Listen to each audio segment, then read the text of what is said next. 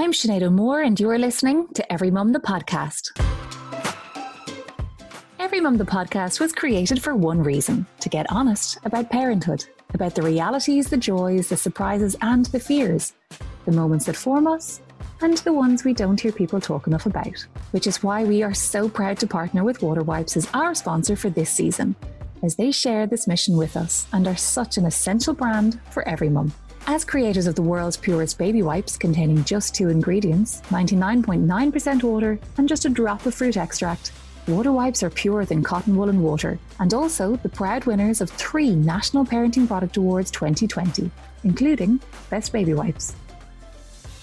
During the early days as a parent, everything is uncertain, but choosing the right wipes shouldn't be a worry. With no artificial fragrance, soap, silicones, or colours, water wipes are suitable for sensitive newborn and even premature skin.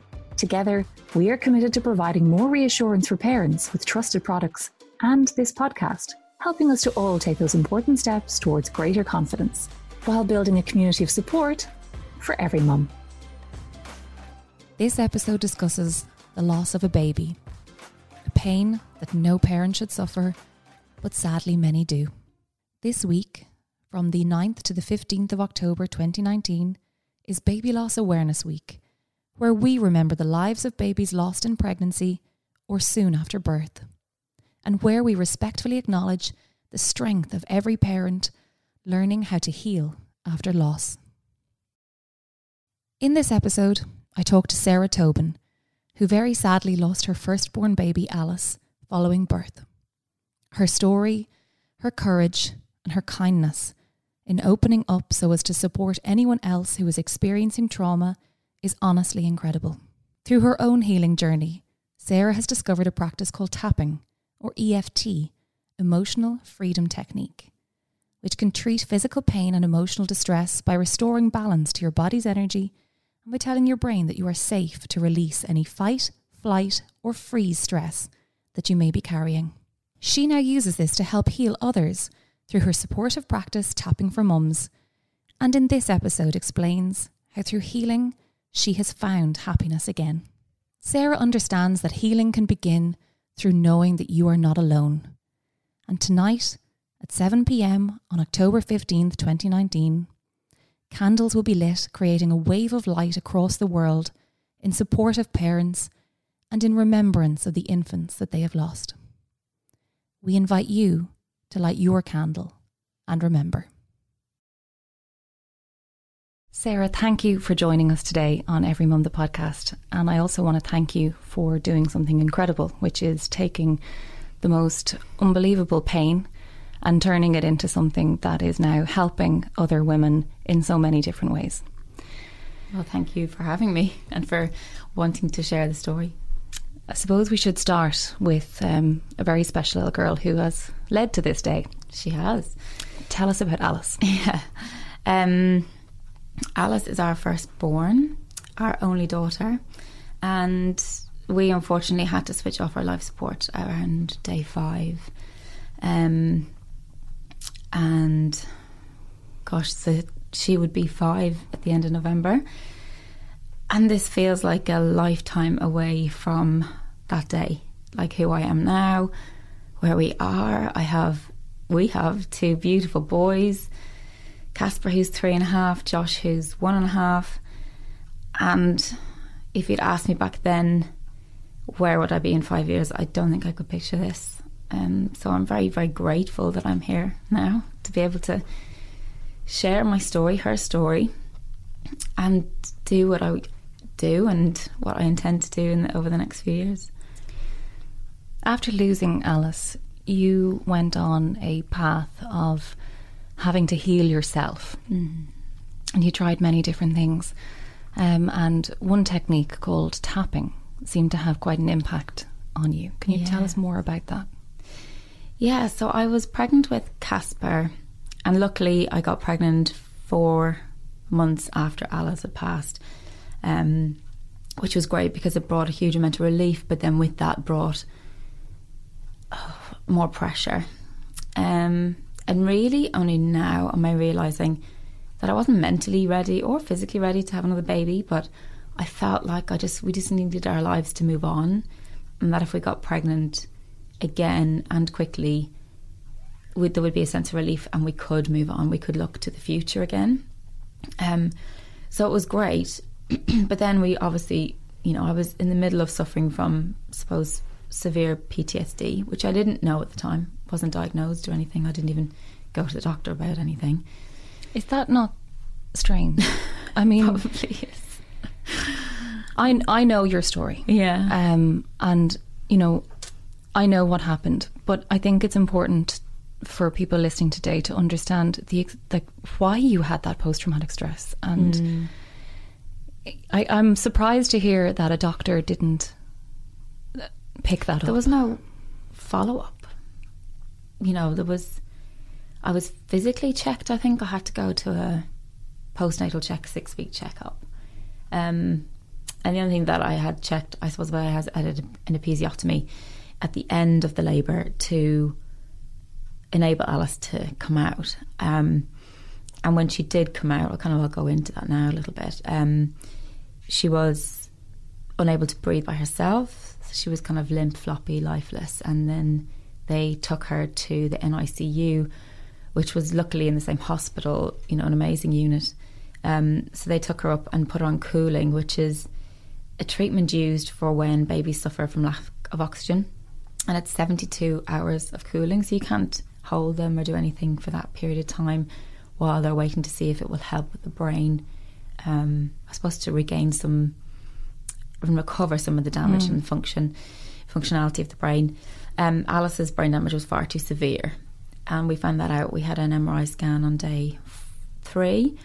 Um, we found out the results, I think, day five, and then we decided on that day to to withdraw life support. It was just there was just going to be no hope really for her, which in a way was good. You know, in thinking because it gave us a reason to help her move on. Um, we weren't clinging to any form of kind of like hope that she could have, you know, a normal life or anything. Um, so that made it easier. Um, and it was a healthy pregnancy up until yeah, everything was absolutely fine. Everything's fine. In hindsight, we've had um, a legal team look at all the documentation. We've had experts review everything, and they have felt that she had cord compression during the labour at some stage. So that not that that wouldn't have been stopped, but we definitely believe that the midwife team should have identified it sooner. And when it was identified, it was just too late, really. So you had gone through a normal, healthy pregnancy, and in your mind thought that it was a healthy and healthy labour. Yeah, Um, I was in the pool and everything. so this is probably where the post-traumatic stress will kick in Yeah. because you had no pre-warning or concerns whatsoever. Yeah, it was a kind of an assault on my senses, and you know, it was a I, I call them now big T's, big trauma. It was like a huge trauma, and when you have a big trauma like that, you can often get uh, flashbacks, and that's what I was suffering from a lot. And once then you were told that there was a problem and that Alice was taken up to the cooling.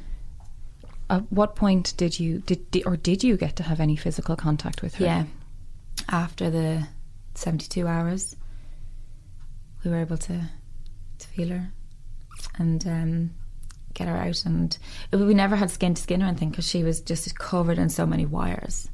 So she was she'd she'd had clothes on at this point, so we were able to put clothes on her. Um, and the staff were great, you know, they were, let us change her nappies and care for her and that kind of thing. And then they got let us hold her. But I think we only held her twice, two or three times. But my family weren't allowed to touch her. You know, like I think during the 72 hours of cooling, only the parents are allowed to touch them. I think towards the end, my mum was just like, sod it and just started, you know, Yeah. held her hand and stuff like that. I think it's, I don't know, must be, it's regulations more than anything.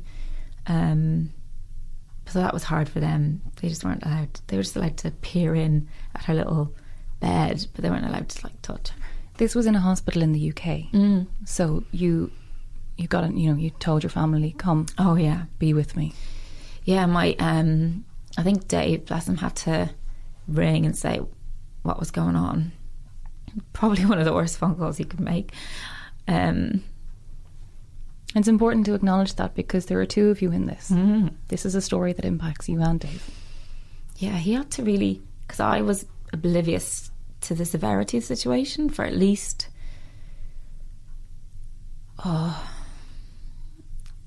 at least like nearly 12 hours or more maybe even more and so he had to break it to me like because he went up I had to I had to wait for theatre for the episiotomy stitching to be done um so he went up to see Alice and talked to consultants, and he had a kind of a better idea of what was going on. My mum, and my sister were basically on the first flight over the next day, and they arrived just after the consultant had come in to really explain what what was wrong. And like, and I still had a catheter for like a day and a half, waddling up to the to the NICU to go and see her. And you know, you'd think you'd want to be there all the time, but it was exhausting being there all the time because a, I was recovering. And I think just mentally taking in the room, the all the other people there. Like Alice was by far the biggest baby on that room. She was full term. Yeah, I think everybody knew that she was maybe the worst in the room. You know, I'm sure it also wasn't the reality that you were expecting following the birth. No. Um, so being placed in that environment again would have assaulted the senses. Yeah. Oh God, the beeps and the noises and yeah, it was unbelievable. But in in, in a funny way, I'd been following premature baby on social media for like the months leading up, and so to see their journey and him come through and see she explained loads of stuff, actually was really good for me because I it was familiar in that sense because I'd seen it Mm. only recent, you know, recently enough. But I didn't ever expect it to be our story. um, You got to the point where, as you said, you were told that there was no brain activity. Yeah. And the decision you have said, uh, you know, at least was kindly made yeah, yeah, because there was no hope. yeah, But that doesn't remove the loss. Um, and it doesn't change that, you know, you had to leave that day. yeah. And you know, I won't get into it too much, but the waiting for her to pass was very, very, very difficult. And it, we, I, I laughed. There was a there was a nurse that looked after her called Florence, and she was amazing. Sorry, but uh, it's like Alice waited for Florence to come back on shift before she would pass, and then Florence looked after her, and took her down to the mortuary and stuff, so we could go back to our family. Like by the end of it, I was just dying to get out of the hospital, dying to be away from the whole scene. I was willing her. We were willing her to pass for hours. It was just really, really hard. because you wanted to escape. I wanted, I wanted it all to be over for everybody, for her to not be suffering anymore, or to be in a better place. For us to just then try and take in what had gone on and then start the process. Tell me about those first few weeks at home then, Yeah. following such a loss. Yeah, pretty, pretty depressing. Going home to a home that was prepared to welcome a baby. Mm. yeah, really hard. It was really hard because we still had the car seat in the hospital with us. That's what actually was triggering for me when we brought Casper home. Because we got to bring him home in a car seat. And then we walked in the door. I just cried so much. I took him out of that car seat. And I was like, I never got to do that with her. It was kind of it hit home almost when we had Casper safely home. Because we had no experience of the babies in the house before that. You know, we didn't know what we'd lost in a way. You think you know, but you don't really know. You don't. No.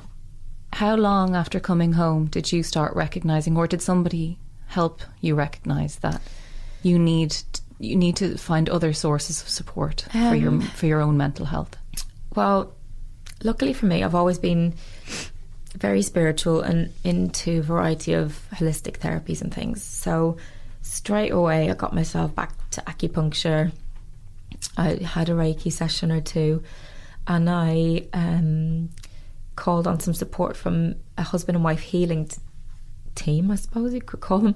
Um, and I did a Skype session with them. They're based in Croatia. I'd seen them once before and thought they were amazing, and so I just, I just started to call on, go back to I suppose the things that I would have done beforehand. I try. I told you earlier I was trying Headspace, but li- literally just, it was pointless. It was like my head couldn't go there. At the time, though, because Yeah, yeah. you just couldn't be left in your thoughts. No. And I busied myself with things, you know, I was very I was into photography at the time, so I rebuilt my website, redesigned my logo, you know, just I was just doing stuff, but not working. You started an online clothes brand, which is Well, that was that with Casper actually. So that was later. But that definitely helped with the postpartum mental state that I was in with Casper. Um, I drank every day, probably for the first three months. You know, it'd be mm-hmm. like wine o'clock, mm-hmm. six o'clock. Just get through the day so I could have a glass of mm-hmm. wine. it was like just n- totally numbing. And then, you know, there was an element of me just saying, all right, I can't do this anymore. Well, I need to sort it out. And then going back to kind of finding out I was pregnant with Casper and everything, a couple of months into that. So we had an early pregnancy scan, everything was okay. Um, and I just, I just knew the anxiety and the build up to the pregnancy, or to the labour was mm. going to be really difficult. So I kind of preempted myself and I was talking to my sister Debbie and I was like, what am I going to do? I need to do something. And she suggested trying or looking up EFT, which is emotional freedom technique, otherwise known as tapping. I found somebody local called Kate, and to say that that first session was life changing is probably an understatement. It, gosh, I just felt a million times lighter having left that. You know, I think it was maybe an hour and a half, two hour session. Um, it really helped release some of that raw trauma, and with when I booked her, Kate, I booked a session, a, a packet of sessions. It was like six sessions or something. So I did about four or five before Casper's birth, and I left one for afterwards, which I really needed. Um, And so we got on Skype, and I literally cried for an hour while we did some tapping, and it just was amazing. I was really struggling with breastfeeding, and I, you know, looking back now, I know why that was because of the trauma I was reliving, the triggers I had been triggered by. Um, and so, you know, the oxytocin was not necessarily flowing in my body, um, having had a C section. And I didn't feel like, I hate to say it, but I didn't feel like I bonded with him straight away, you know, and I, because of potentially the triggers that I was experiencing and, um, I'm sure there's an element of being braced for loss again too. Yeah. It's hard to go towards that labour and imagine a happy ending Yeah, after well, what actually, you'd I- experienced. I, did. I, I wasn't too bad because I'd done the work and I'd did a lot of pre-birth visualization with my tapping therapist, and um, even when I went in for that, C- and I knew it was a C-section, so I knew it was going to be controlled. It wasn't like an emergency C-section. It was all very planned and calm.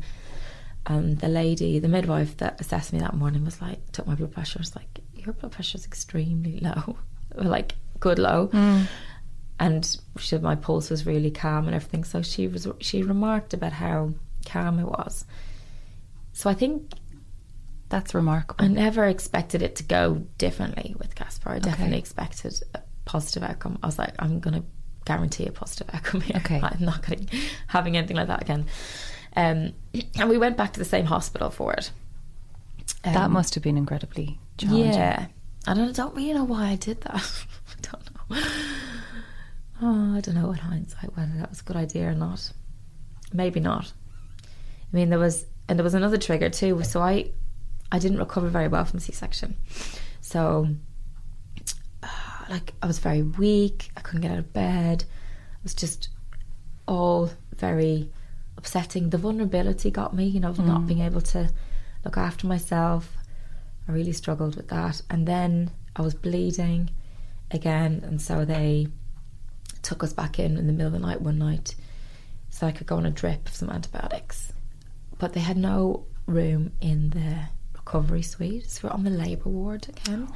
So, you know, I hadn't been in the labour ward for his labour because I was in the theatre and then in the recovery or in like a, not a single room. Um, so like Dave had to sleep on the floor. We heard women in labour, and that was really triggering. We had Casper with us, Yes. so we were in there for about twenty four hours while the drugs kicked in, and that definitely made a difference. I definitely felt better after that. But so that whole first whole week, first two weeks, yeah, was tricky. of hit of, of parental leave that is supposed, supposed to be like fun and amazing and Mm. lovely bonding time with the three of you and stuff like that. Yeah, that was t- difficult. So I had a tapping session that week as well to help with all the emotion that was coming up. Mm. Um, and I never predicted all that emotion was going to come up. It just never entered my head.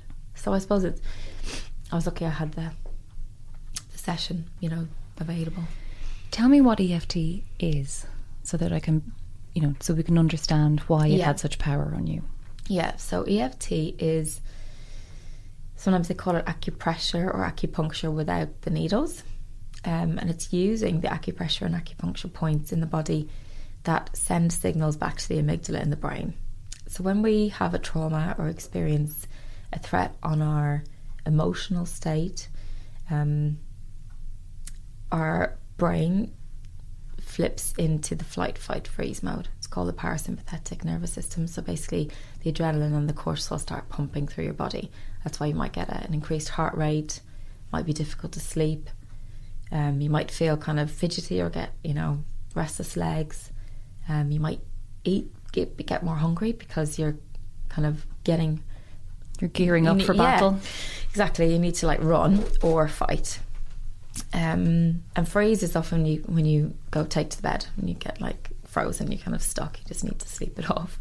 Um, so that's what happens in trauma, and the act of tapping on key points called key meridian endpoints, um, which link to acupressure and acupuncture. It sends a signal into the brain to stop um, the production of the cortisol and adrenaline and to switch off the fight, flight, freeze mode, putting you back into rest um, and recovery, which is when your cells can kind of purge all the toxins and, and release and calm down and everything kind of returns to normal. Um, so it is the tap you see you do tapping while you're talking about how you're feeling. So it's kind of like talk therapy on speed, where you are combining the physical thing and the mental talking. About a year ago, I was lucky to be part of a session that you ran. Um, I joined you at a Wellness of Women event, and I arrived feeling quite frazzled. I remember it was an incredibly busy time career wise and there was kind of pressure coming up for me and I I knew that you would be there and I really wanted to meet you properly. I know that we had been in contact for many years Yeah. kind of back and forth for various things in this in this industry but I um I I committed to saying I'm I'm going to do this session with you. I'm a bit of a cynic when it comes to when it comes to things. Um, I don't freely kind of just believe that something is going to be powerful or or, or work. But um, I was there, and it was you, and I trust you, and I'm going to give it a go. There's about 120 women in that room. they kept coming in. It was amazing. it was incredible. I felt the absolute reverberations of this release of of just individuals who all of a sudden it became a room of connection. Uh, not that anybody was openly, it wasn't, you know, us sitting around talking to each other, but there was almost like this band of energy. It, I can't, I can't fully describe how it felt, but within moments of you starting, because I was interested and because I was kind of exploring it as opposed to just being in it, I did open my eyes. I did kind of look around. everyone had the same expression on their face. Everyone was fully in this session. You could physically see the lump in throats rising. And I remember afterwards, you kind of you had a bit of an interaction session, and you asked some people questions and things. And it was like this permission for everybody in the room to just be like, I'm in pain over something. It didn't matter what it was, mm. you know, it was just, I'm feeling in pain over something, and I'm here today to let it out. Um, it was, for anybody that was there, and I have spoken to people since that were there, it was honestly just powerful. It really was. Um, wow since that, I've joined you on some of the online ones. And again, I kind of, cynical head, went, yeah, but like the online thing isn't going to be as powerful as it might be if I'm in the room with her. Within moments, on one occasion, I was bawling my eyes out. and he, and it was one it was a session again I was kind of like oh it's actually I don't really have time for this but I committed mm. to it and okay I'm just going to do it bawling my eyes out on another occasion,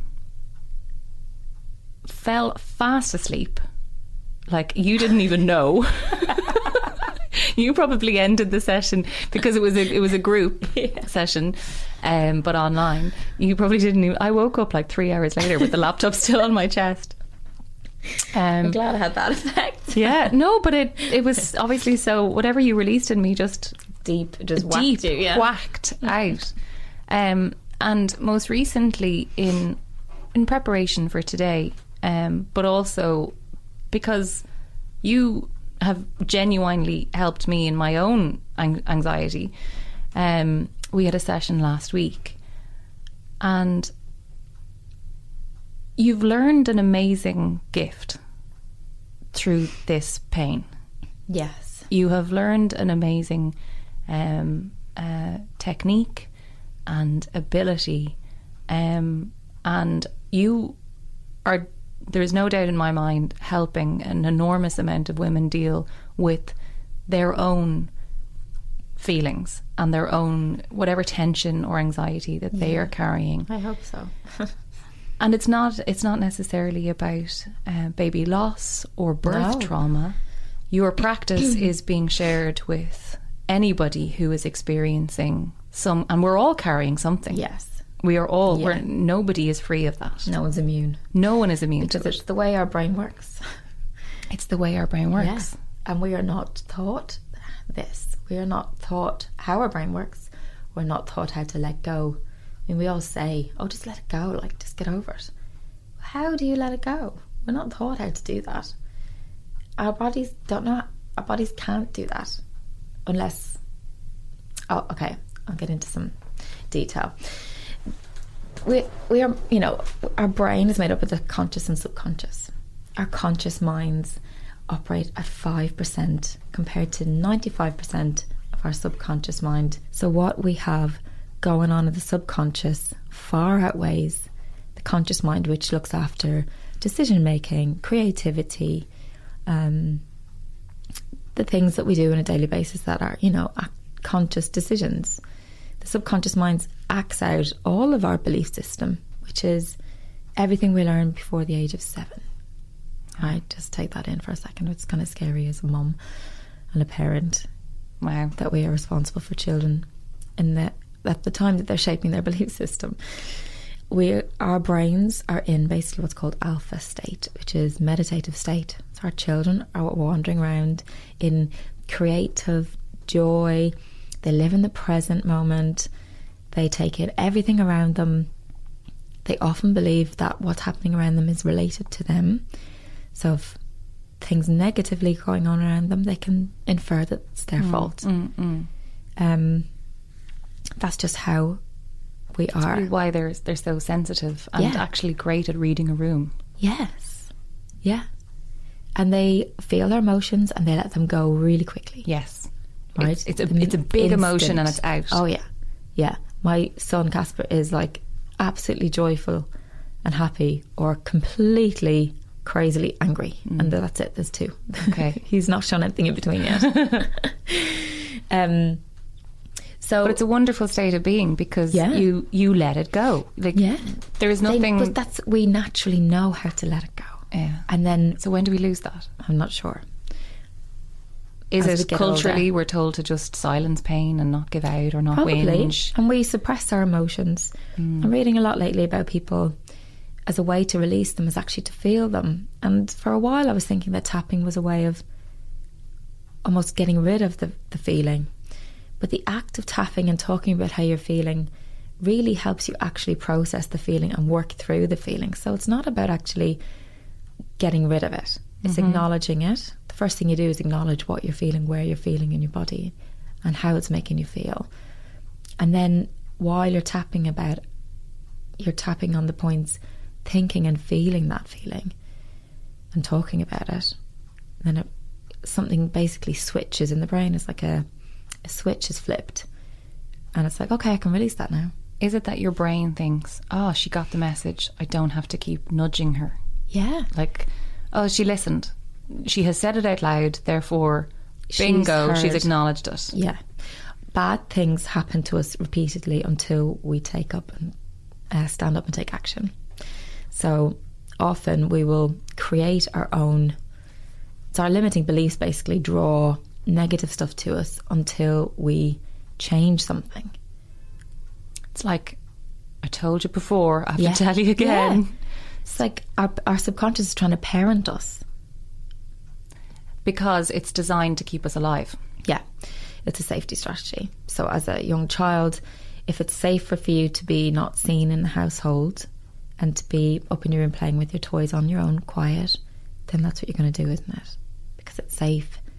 So, I tell the story of, uh, say, a two year old in a car crash. Very conceivably, they might believe the world's not a safe place because something out of the blue happened and the car crashed. Say physically, then everything's fine, but mentally, they might make a belief. Basically, and every, and every time something happens, you kind of make a belief or a decision based on that. They would make a belief that the world's not a safe place. That belief might then keep them safe. They might then become very cautious when they're out and about on the, on the street, crossing the road, etc. And that might keep them safe. But over time, if that's not shifted as they get older, and that's still ploughing away in the 95% of the subconscious that's ruling everything, mm. you could become microphobic. That's when a belief becomes a limiting belief. And then that, that's more dangerous because it's holding you back. It's holding you back from your potential and from what you might want in life. In your instance, it was very easy for you to identify what was the cause of the trauma. Yeah. But in your work, are you saying now that you know these these traumas could have existed far before you were even conscious of the fact that you took them on? Yeah, yeah, yes, 100%. And I do believe they go back to in utero. I think you can kind of fi- get the sense of feelings and what's going on around you. So how do you work with people to try and identify what it is that is the root of this anxiety or Most these people limiting beliefs? Yeah, most people that I work with, they've not come to me necessarily from huge trauma. It's small T's, small traumas, repetitive small traumas in the early ages of their lives can have had a massive impact on the core belief system. Like, I'm not good enough, I'm not lovable, um, it's not safe to be me. Some of the basic things that, if you looked at your children now, you'd be like, they're all the things I want them to believe. Every time I work with someone, and I, I even in my own healing work, which has gone back to my childhood and as well, it's like there is no blame because everyone, most people are doing the best they can with the knowledge and experience they have at the time. Hmm. And I think understanding that, that's what we're doing now as mums. We're only, we're parenting with the best knowledge and the ability that we have right now at this moment. Doesn't mean in 10 years' time we're going to learn a better way. Hmm. But that's okay. That's all I can do right now. So when I, when I wo- go back and work with a client on healing, their past, it's done from that same compassion, I suppose, and same perspective.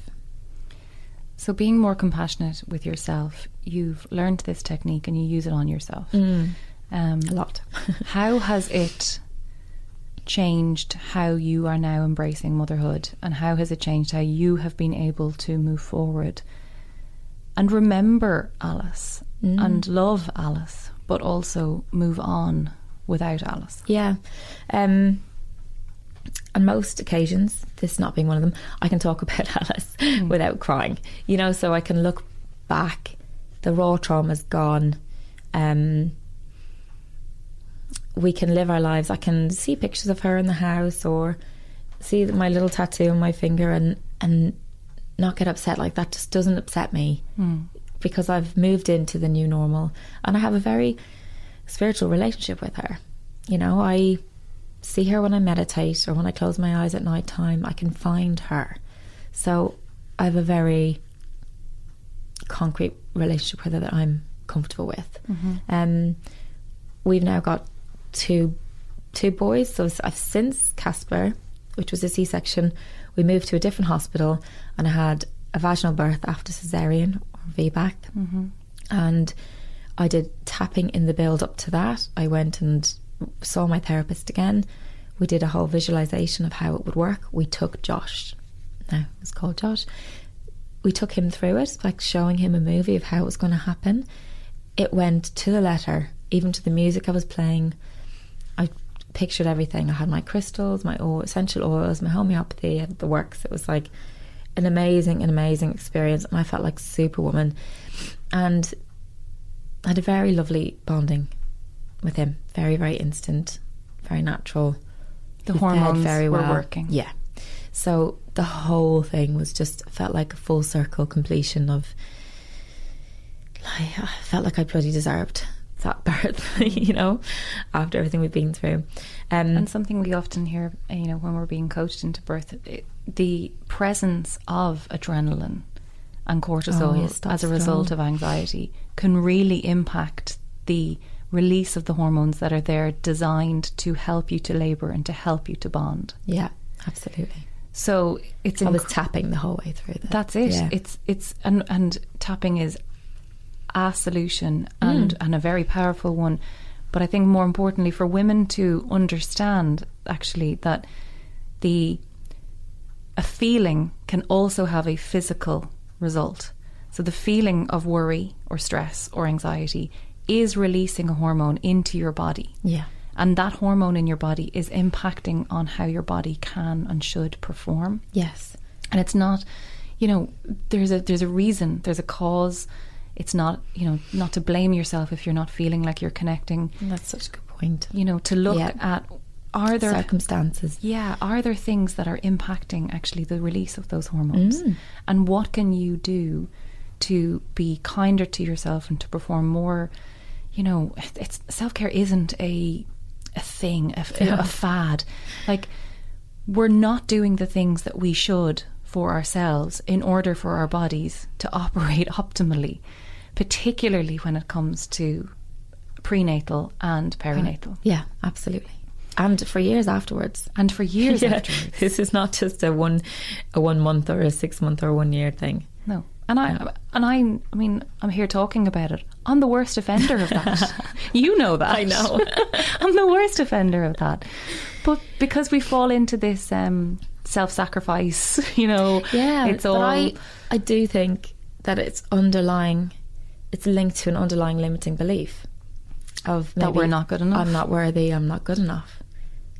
Yeah, I do, and I think by going to the root cause and working on that, the knock-on effect is massive. Hmm. It's across everything: health, mental state, happiness, bonding, connection, love. It's limitless. We've got to work on those limiting beliefs because they're they're limiting and they're holding us back from so much. I can't imagine a reality where I could move forward having have experienced the loss that you have had. so hearing your story about how you did, you did successfully begin to heal yourself. Yes. You did successfully begin to create a a a motherhood that y- you are enjoying, you know, Yeah. that you are living not not We're happy. you're happy. We You are. happy. You Genuinely are a happy woman. Happy. I am. Do you know? And this sounds so weird, but it, it is true. I am happier now in myself than I was before Alice because I've been doing the work. I didn't realize that I was an anxious person, and I, it's totally down to this work. I'm working on my subconscious beliefs. Um, and I unearth them all the time. and it's through no fault of anybody's, it's just how my brain has processed life to date. And I'm sure I'll be working on them for a long time in the future. But that's fine. It's not, um, you know, it's revelatory and it's it's interesting and it's releasing, and it just brings more joy into my life. It's um, and now because of it, you are helping others to do exactly that. Mm. So you set up tapping for mums, yeah, which you know is a business now that you are providing this as you know you've trained and everything, and now you're helping others to to release whatever it is that they're holding on yeah. to, the pain that they're carrying, and to try and find their happiness. Yeah, um, it's something that I have tried. I can honestly say hasn't fully fixed, but we're getting there. um, it's powerful, and I believe in it and you're the most you're the biggest testament I can think of for that because I'm sure most people listening today um, could never imagine having the happiness and strength that you currently embody. Thank you, and I mean I wouldn't have imagined it either. It is a shock to me too, in a way. Um, but uh, you know, I found something that really worked for me, and it worked because it actually works. You know, it's not just um, the science behind it. You know what I mean? It's not it's not woo woo. Mm. Although I do like a bit of woo woo. this, is, this is not just pu- pure woo woo. Um, and I I was I was looking at like my Instagram feed and moms talking about their mental health and everything and I was like I know something that can help I know something that can help and it was seeing all the people being open and honest about their current mental situation that made me want to set up tapping for mums because I was like I do know something that can help. And if it helped you, yeah. Like, I mean, coming from a very, very tragic state, very rock bottom, then I know something that can help other people. So that's why I've been banging on about it. Basically, you know, it's been very well received mm. because people are actually crying out for something that works. You know, and so yeah, it's, it's an interesting journey and a, an exciting road ahead. Hopefully. Um, How can people get in touch with you? to have you help them? So I have a website called tappingformums.com, or you can find me on Instagram, which is just my name, Sarah underscore Tobin. Um, I'm also on Facebook too, forward slash tapping for mums. And you run oh on YouTube. YouTube. yeah, I have a free. If anybody wants to just like have a go of tapping on certain mum related topics, there's a free, slightly embarrassing YouTube videos you can tap along to. Not embarrassing at all. They're they're a wonderful resource because you can you can do it in your own time. Yes. You can do it at home. You can trial it and you can see is yeah. this something that is going to help you. That's what I love about it. It's so empowering because you don't have to book any. Once you know the technique, you can do it whenever, yeah. wherever. You don't have to book a therapist to. You know, I would definitely recommend it for big trauma stuff yes. or the deeper limiting belief stuff, but kind of every day in the in the heat of the moment emotion that you want to clear, it's amazing. And um, yeah, you can just do it whenever you need it.